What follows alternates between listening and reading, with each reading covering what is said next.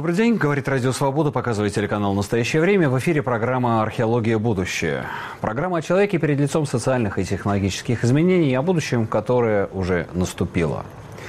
В России наступило не будущее, а прошлое. Интернет замедляется. С 10 марта Роскомнадзор приступил к замедлению Твиттер в России за то, что тот не удаляет запрещенную российским законом информацию. Закон о суверенном интернете, принятый в 2019 году, начал работать. И на очереди, видимо, Facebook, Google, TikTok, другие соцсети.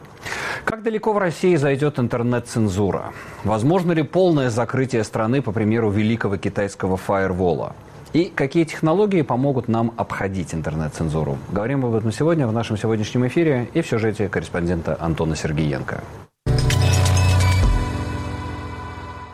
Роскомнадзор заявил, что с 10 марта скорость работы Твиттера на территории России будет замедлена. Ведомство назвало причиной размещения в соцсети противоправного контента и добавило, что в случае неисполнения требований российского закона меры воздействия будут продолжены вплоть до блокировки. 1 февраля в России вступили в силу поправки в Федеральный закон об информации, информационных технологиях и о защите информации, в соответствии с которыми социальные сети обязаны самостоятельно выявлять и блокировать неправомерный контент. Под категорию противоправная информация попали более трех тысяч материалов, в которых содержатся призывы к суициду, ссылки на детскую порнографию, а также информация об использовании наркотических средств. На первом этапе доступ к Твиттеру будет замедлен на всех мобильных устройствах и половине компьютеров. Роскомнадзор может ограничить скорость доступа к Твиттеру через оборудование, которое установлено на сетях операторов в рамках закона о суверенном интернете. Административные протоколы составлены не только в отношении Твиттера, но и таких соцсетей, как Facebook, TikTok, ВКонтакте, YouTube и мессенджеры Telegram. Многие эксперты говорят, что скоро Роскомнадзор может взяться и за VPN-сервисы, позволяющие обходить блокировки. Как замедление соцсети скажется на Рунете? Насколько возможны блокировки доступа к популярным соцсетям на практике? Какие технологии есть для обхода? И как российские власти собираются контролировать интернет?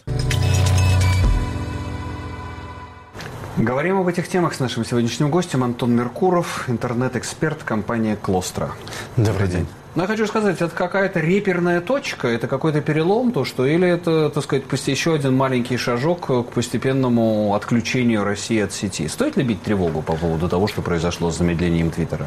Российское государство последовательно выполняет федеральную целевую программу «Больше ада», и, собственно, ничего нового не происходит, и не то, что тревогу бить, даже внимание на это не стоит обращать, как мне кажется. Ну, насколько реально, что в дальнейшем все-таки такой брейкдаун был достаточно капитальный, учитывая, что рухнули многие сервисы, которые были Т, там же, как я понимаю, тормозили вот это t.co, как, как короткое, так сказать, адрес Твиттера, и там рухнули вплоть до RT, Russia Today и так далее. Любые попытки вмешаться в сеть э, кривыми руками сотрудников Роскомнадзора и прочих этих ведомств, естественно, ведут к тому, что сайты падают, рушатся, причем падают их же сайты, потому что были недоступны и Следственный комитет, и Кремль, и еще, по-моему, сайт правительства был недоступен. В общем, а, как всегда, руки-то растут из одного места, и поэтому даже заблокировать нормально не могут. И все это, как всегда, ну, мы посмеялись, что. Почему взялись за Твиттер? Он, э, что он особо маленький, как бы не, не станет беспокоиться из-за того, что российская аудитория маленькая? Ну, скорее всего, в Роскомнадзоре работают дегенераты и случайно выбирают всякие социальные сети. Ну, просто случайность. А, выяснять, почему именно Твиттер, ну, может быть, потому что он не самый большой и занимает очень небольшую долю. Может быть, потому что с Твиттером давно идут какие-то там контакты и судебные истории. То есть есть какой-то опыт работы с социальной сетью. А, видимо, у них налажен контакт, и они могут а, с ним хотя бы пытаться имитировать свою работу. А чего вообще добивается Роскомнадзор? Чтобы они блокировали в итоге всю информацию по оппозиционной деятельности? А Роскомнадзор ничего не добивается. Роскомнадзор исполняет действующее российское законодательство. Скажу я примерно так, как ответили бы вам в Роскомнадзоре. То есть, если пойти к ним с претензиями, сказать, Роскомнадзор, вы абсолютно никому не нужные люди, вас пора закрыть, а местами еще и неплохо было бы а, какие-то уголовные дела возбудить, они честно скажут, знаете, а мы тут ни при чем, и захлопают своими голубыми глазками. Мы исполняем действующее российское законодательства. В данном случае закон о суверенном интернете? Закон о суверенном интернете, закон о защите детей и прочее, прочее, прочее. Тут нас законов нашлепали столько за последние пять лет, что и интернета касается столько законов, что я уже перестал запоминать, это не имеет никакого смысла, потому что сейчас вот я запомню весь стек законов, который посвящен интернету, и завтра эти товарищи в Госдуме могут напечатать еще 10, и мне кажется, уже не стоит тратить свои умственные силы на такие процессы. Хорошо, но насколько вообще реально это антиутопия постепенного отключения России от Нереально, абсолютно. Пусть попробуют, я жду. Ну, пожалуйста, давайте.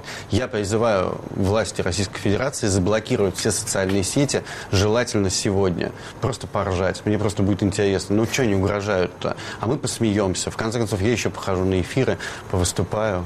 А, и, как всегда, окажусь прав. В чем э, суть э, была э, и почему так э, не удалось, обломались зубы у Телеграм? Потому что это технически невозможно. Но там со своей стороны Телеграм предпринимал определенные усилия, потому что Дуров еще для него это была такая personal crusade, то, что говорится, да, индивидуальный крестовый поход. Э, то, что динамические IP-адреса они постоянно делали. То есть Сегодня, сегодня угроза исходит не только от государства, и не только от государства российского. Сегодня на крупные сервисы проходят атаки. А, сегодня мы можем наблюдать, не знаю, стихийные бедствия, когда есть какое-то падение инфраструктуры.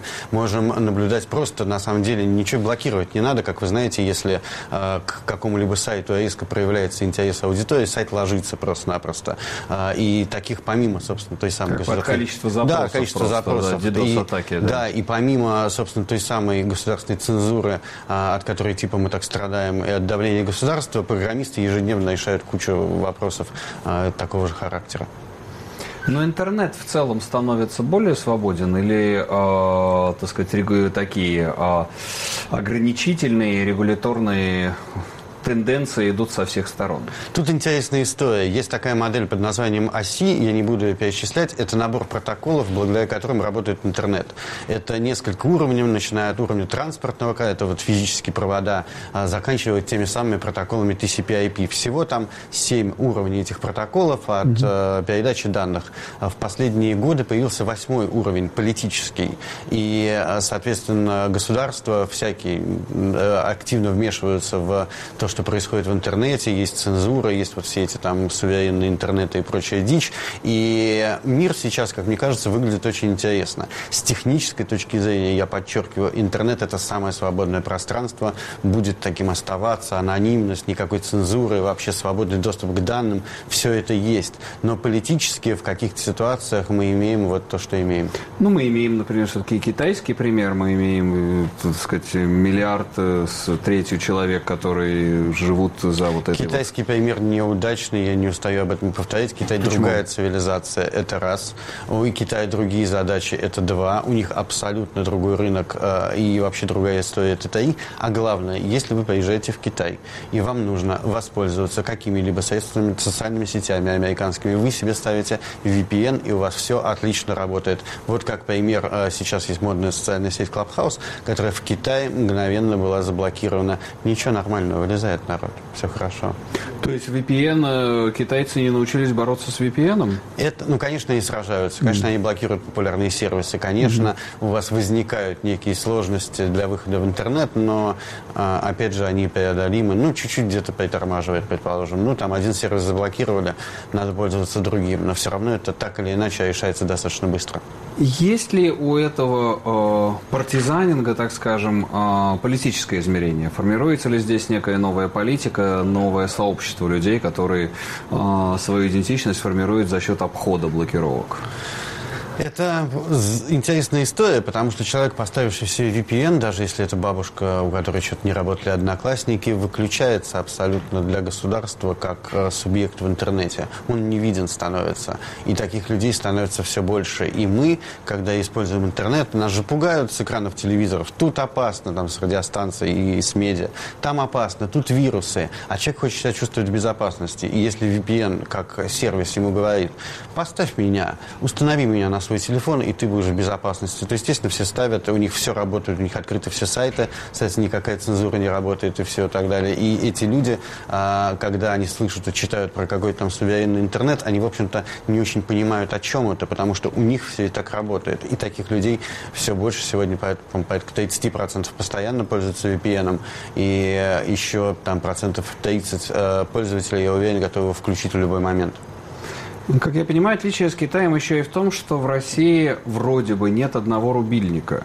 Его нигде нету, и в России нету. Но китайский интернет, я понимаю, строился по другой архитектуре. Там одна, так сказать, очень ограниченное количество точек входа глобальной сети. Да, и все точки входа контролируются государственными компаниями. Можно взять еще несколько стран, например, Иран, а, где четыре, по-моему, крупных провайдера, или взять Белоруссию, где, опять же, четыре точки mm-hmm. выхода. И когда мы наблюдали шатдауны, как раз три из этих точек были заблокированы по приказу, соответственно, а, Лукашенко. Да.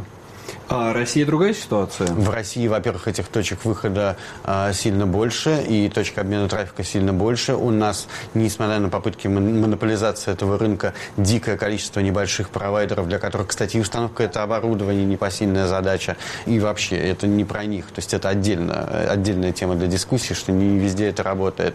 Но я, как человек, который своими руками а, тянул интернет 20 лет назад, представляю себе какой-то масштаб лапши. Конечно же, а, есть новые магистрали, какие-то красиво протянутые кабели, на которых сидит условный Ростелеком и имеет возможность их э, контролировать так или иначе. Но еще и столько всей всякой неучтенки, что на самом-то деле э, невозможно все это.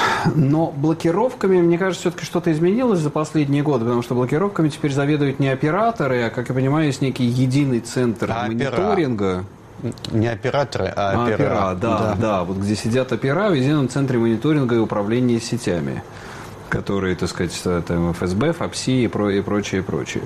То есть э, контроль теперь более централизован над э, Руснетом? Нет, э, потому Рунетом. что, опять же, российское законодательство написано таким дичайшим образом, что есть миллион ведомств, от Роспотребнадзора, например, кстати, между прочим, до каких-то еще ведомств, которые имеют право проявлять инициативу в блокировке ресурсов.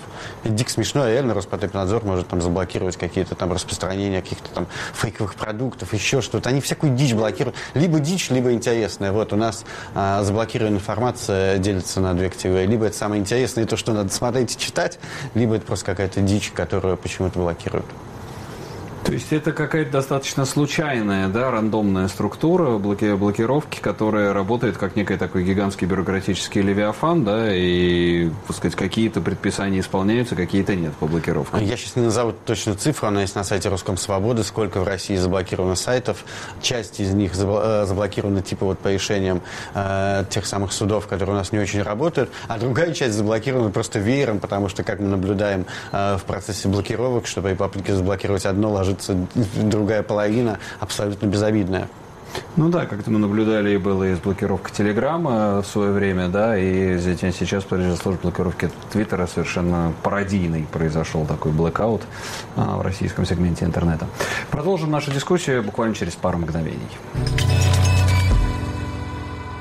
Замедление Рунета обсуждаем сегодня в программе «Археология. Будущее» с Антоном Меркуровым о том, в какой степени государство действительно может заблокировать российский интернет, заблокировать, замедлить или заблокировать Твиттер. А, как не получилось с Телеграмом, получится ли с Твиттером, получится ли с другими соцсетями, превратится ли Россия в подобие а, цифрового Китая, да, такого цифрового концлагеря Синдзяна-Уйгурского.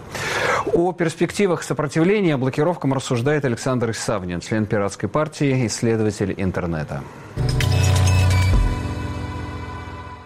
Даже в Соединенных Штатах есть э, запрещенная информация. Да, это явные призывы к терроризму, это пресловутая детская порнография. А вот э, это явно на уровне всех государств есть консенсус, э, связанный с тем, что такая информация везде запрещена. А вопрос в том, что наше правительство запрещенной информацией считает не только такую, да, оно считает любую неудобную для себя информацию, там, например, Навальный, например, э, как бы мы помним с блокировками, да, что там любая информация о наркотиках, не про потребление, не пропаганда потребления, а просто информация. Все, что, к чему в последнее время вот мы знаем по кейсам 23 января, 31 января, э, к чему призывает оппозиция. Вот наше правительство считает такую информацию тоже запрещенной. А с точки зрения Твиттера, а, эта информация не запрещена совершенно. Да, делать такие вещи, да, призывать к мирным встречам, а, с точки зрения законодательства штата Калифорния или Соединенных Штатов Америки это не запрещено, поэтому, естественно, Твиттер такую информацию не удаляет. И вряд ли будет ее удалять, потому что тогда местное общественное мнение будет упрекать его в сотрудничестве с репрессивными режимами.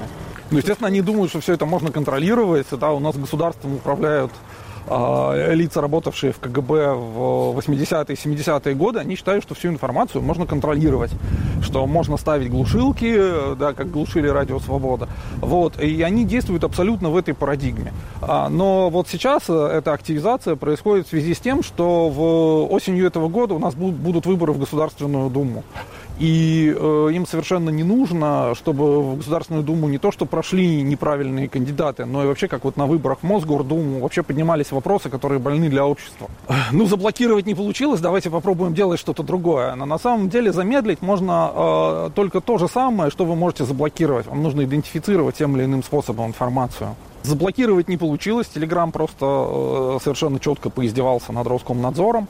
А, и с замедлением будет примерно то же самое. Сейчас это более или менее работает, или вот эту демонстрацию, которую они провели с Твиттером, работает, пока они пытаются замедлить только Твиттер. Как только они э, начнут бить по площадям, замедлять другие платформы, замедлять независимые сайты, ситуация будет примерно такая же, как с Телеграмом. Потому что э, для того, чтобы просто заблокировать, да, вы идентифицировали обращение пользователя, и, соответственно, так сказать, прекратили сессию, прекратили передавать трек. В случае с замедлением а, надо, так сказать, э, немножко придерживать его, надо постоянно помнить информацию о том, что вот есть сессия передачи данных. И, соответственно, ресурсов на свежеустановленном оборудовании ТСПУ понадобится существенно больше, особенно если а, ресурсов, которые надо блокировать, будет много, и к обращению к ним тоже будет много. Александр Исавнин, представитель пиратской партии России в разговоре с Антоном Сергеенко. Ну, а мы продолжаем разговор с Антоном Меркуровым. А, какие, значит, существуют способы обеспечения сетевой свободы? Что, VPN? А, VPN, пожалуйста, вот наша компания разрабатывает э, децентрализованный протокол э, для передачи данных в сложных условиях, в том числе в условиях государственной цензуры. И, как показала практика, вот, вы на самом деле скачиваете приложение, и все работает. Да и все, собственно. И не беспокойтесь. Mm-hmm. И тут еще важный момент, что если говорить про будущее, э, ну, про сегодня вы, естественно, заходите, скачивайте и все такое, и не беспокойтесь.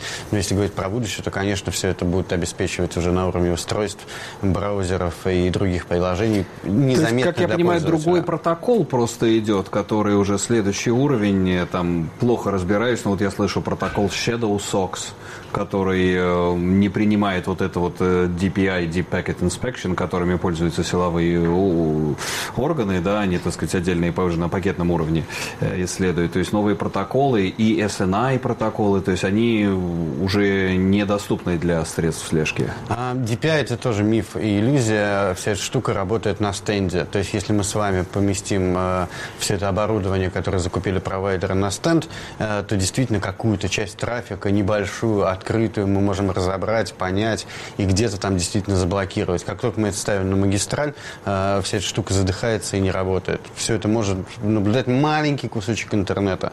Вы же понимаете, что мы с вами генерируем такой объем информации, зашифрованной информации. Наши телефоны постоянно обновляются даже по зашифрованным каналам, между прочим. Там банковские данные передаются. Мы с вами каждый день этим пользуемся. И э, копаться в этом, ну, не очень благодарное занятие. И главное, бесполезное. А что э, касается вот Тора, Даркнета, таких вещей, насколько они будут более распространены, насколько они могут быть более доступными? Или все-таки они остаются для таких уже сетевых транзакций, э, теневых транзакций? Тор и Даркнет это все-таки нишевая история, там протоколы устроены так, что работает это не супер быстро, но мы видим количество граффити на улицах Москвы, так что э, Тор установлен у очень большого количества людей, и Россия лидирует в этом. А граффити как к этому относится? А, вы, вы же видите, граффити ищу работу, клад, э, работу кладменом и прочим людям. Понятно. Ну да, ну в общем, э, Торовская, она остается достаточно ниш, нишевой историей. Тор это нишевая история, она медленно работает, но опять же это подтверждает, что если что, если что, если какие-то вещи происходят с интернетом, пожалуйста, есть браузер Тор, его всегда можно скачать и он пока абсолютно неуязвим и не взламываемый. Там тоже есть свои проблемы, везде есть свои проблемы, это технологии, они все совершенствуются, и нет ничего такого uh, ультра неуязвимого и ультра невзламываемого, но uh, опять же ресурс ресурсов у государства все это как-то контролировать нету вообще никаких. А насколько серьезна угроза предустановленного ПО, как в Китае, что в каждый смартфон, продаваемый в России, установят, условно говоря, жучки, которые будут на уровне с девайса следить за твоим трафиком и, так сказать, ключевыми словами? Но нет в России, слушайте, у нас 20% населения бедные и нищие. На вот этих внедрениях DPI, на этом суверенном интернете, люди и компании, которые занимаются, занимаются воровством денег.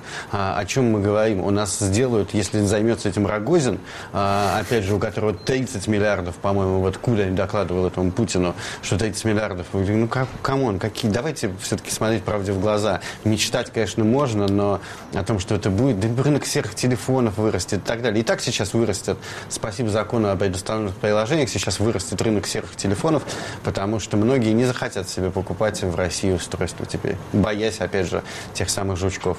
Ну, как бы есть всегда есть next step, как в Китае, опять же, когда тебя могут остановить на улице и проверить, какое у тебя, установлено ли у тебя правильное ПО а, в смартфоне. 20 лет назад в России, в Москве меня задерживали в милиции за, внимание, ношение сотового телефона без разрешения. Кто помнит, э, тот тогда... Вы знаете, я все-таки не думаю, что мы достигнем такого дна, и все-таки прекрасная Россия будущего уже не за горами. И обсуждать э, плохие сценарии, мне кажется, намного грустнее, чем обсуждать ну, хорошие. Здесь, да, видимо, да, культура правоприменения, она слишком слаба, чтобы У, у нас нет ожидать. в России культуры правоприменения. Сегодня в России нету суда власть потеряла давно берега и действует по беспределу, так что я думаю, говорить о правоприменении, о законодательстве уже давно не имеет смысла. Ну, здесь, да, это в достаточной степени, так сказать, волонтаристство, то, что вы говорили, у власти чекисты, сформировавшиеся в 60-е, 70-е, 80-е, вот даже вспомнить последнее интервью Путина, вот выступление перед ФСБ э, относительно угроз, что вот этот ваш интернет, где одна детская порнография, суицид и группы смерти. Человек вот э, уже об интернете. в возрасте не очень понимает вообще, он и так не очень понимает, что происходит, давно находится, как мне кажется, в космосе. А то, что он не очень понимает, э, как устроен интернет и вообще, что это такое, ну, это нам всем всегда было очевидно. Но, тем не менее, э, силовые органы считывают этот месседж и, видимо, так сказать, имеют какие-то планы на все это. Э, последний вопрос, наверное, который успеем обсудить. Насколько действительно а, вообще в мире идет сейчас тренд на регулирование этих гигантов? Я, например, говорю о Евросоюзе. Да, Еврокомиссия приготовила а, пакет законов законопроектов по регулированию, да, так, дробление Facebook, Инстаграма, вот этих вещей, э, демонополизация, так называемый брюссельский эффект. Конечно, сравнивать э, вообще все страны несравнимы, у всех все по-разному. Я бы не хотел бы говорить, что типа а вот у них так. А, но если вам от этого станет легче, весь мир погрузился в какую-то пучину ада, у всех едет крыша, и все пытаются что-то регулировать. И в Америке таскают, условно, Цукерберга в Конгресс, и появляются законодательные акты в Европе, регулирование персональных данных. А, где-то интересные законы, где-то не очень, где-то, ну, мир развивается, мы к чему-нибудь да и пойдем. И главное, я в очередной раз напомню, напомню всем, что технологии круче любых конституций, и технологически у нас, конечно, все будет хорошо. А как уж зарегулировать, ну, это от нас зависит в том числе. Ну, то есть сеть, сеть выигрывает у иерархии? Да сетевое общество, горизонтальные связи, новые виды маршрутизации, топологии, развитие технологий, они, ну, это будущее, вот, э, и это будущее уже очевидно, оно работает, и когда пытаются с ним сражаться методами прошлого, типа отстреливать себе ногу и бомбить Воронеж, это, конечно, смешно. А вот это вот э, приблизит прекрасную Россию будущего, о которой мы говорили? Это уже постоянно приближает прекрасную Россию будущего. С интернетом э, на самом-то деле, несмотря на все заявления, никто справиться не может. Мы э, получаем большее количество связей, мы можем узнавать информацию. Собственно, цифры про, под роликом про дворец Владимира Путина. Э, этому тому подтверждение, что никакая власть, никакое государство уже сегодня не может справиться с наступлением будущего. А государство, оно отстает от этого всегда, и это прекрасно. Но конвертируется ли это в какие-то политические акции. Ну, окей, 100 миллионов просмотров. Ну вот сейчас э, команда ФБК, как я понимаю, объявила акцию в поддержку Алексея Навального, и на сайте можно подписаться, и уже за несколько часов это набрало там сотни тысяч э, человек. И вот вам, пожалуйста, инструмент. И если люди выйдут на улицу, то в том числе и благодаря интернету. У нас на связи к нам присоединяется исследователь интернета, медиаэксперт Михаил Гуревич. Михаил, добрый день. Добрый день. Насколько вот это вот торможение интернета, попытки регуляции а, являются глобальным трендом и насколько они могут быть успешны? Регуляция – это тренд глобальный. Безусловно, многие страны пытаются в той или иной э, мере как-то ограничивать, контролировать э, и, в общем, управлять интернетом. Да, это такой, к сожалению, уже можно назвать естественным и глобальным процессом. Другое дело, что ограничивать доступ к разным ресурсам – это удел не самых презентабельных режимов, не самых, скажем так, успешных экономически и социально стран.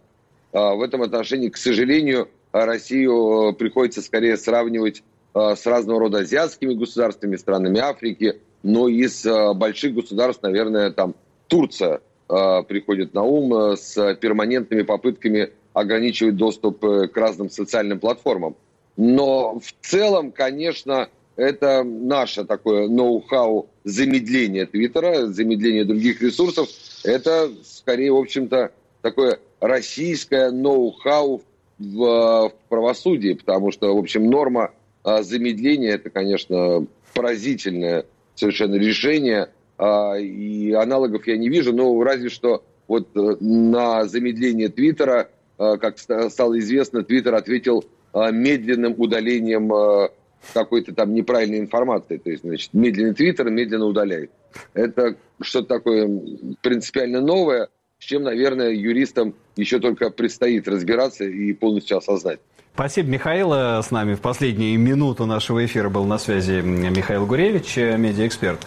А, ну, я Антону только хочу поблагодарить за участие в этом эфире и действительно сказать, что такая замедление, очень хорошая метафора, да, замедление Твиттера, замедление Рунета, замедление России, это абсолютно контрмодернизационные, архаичные тенденции, идущие действительно, так сказать, людьми, сформировавшимися в глубоком 20 веке, в глубоких институциях 20 века.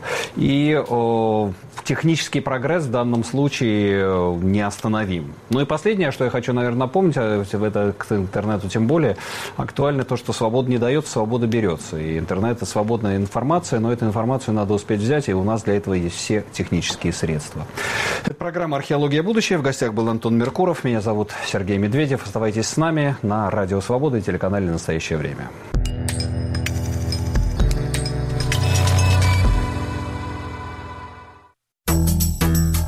Я писатель Александр Генис, живущий больше 40 лет в Америке и столько же пишущий о ней. Я не только рассказываю вам об интересном, важном и оригинальном, но, опираясь на личный опыт, помещаю актуальное в историко-социальный контекст, включая, естественно, русский аспект. Студия подкастов «Радио Свобода». Генис. Взгляд из Нью-Йорка. Свободный разговор об американской жизни и культуре. Присоединяйтесь.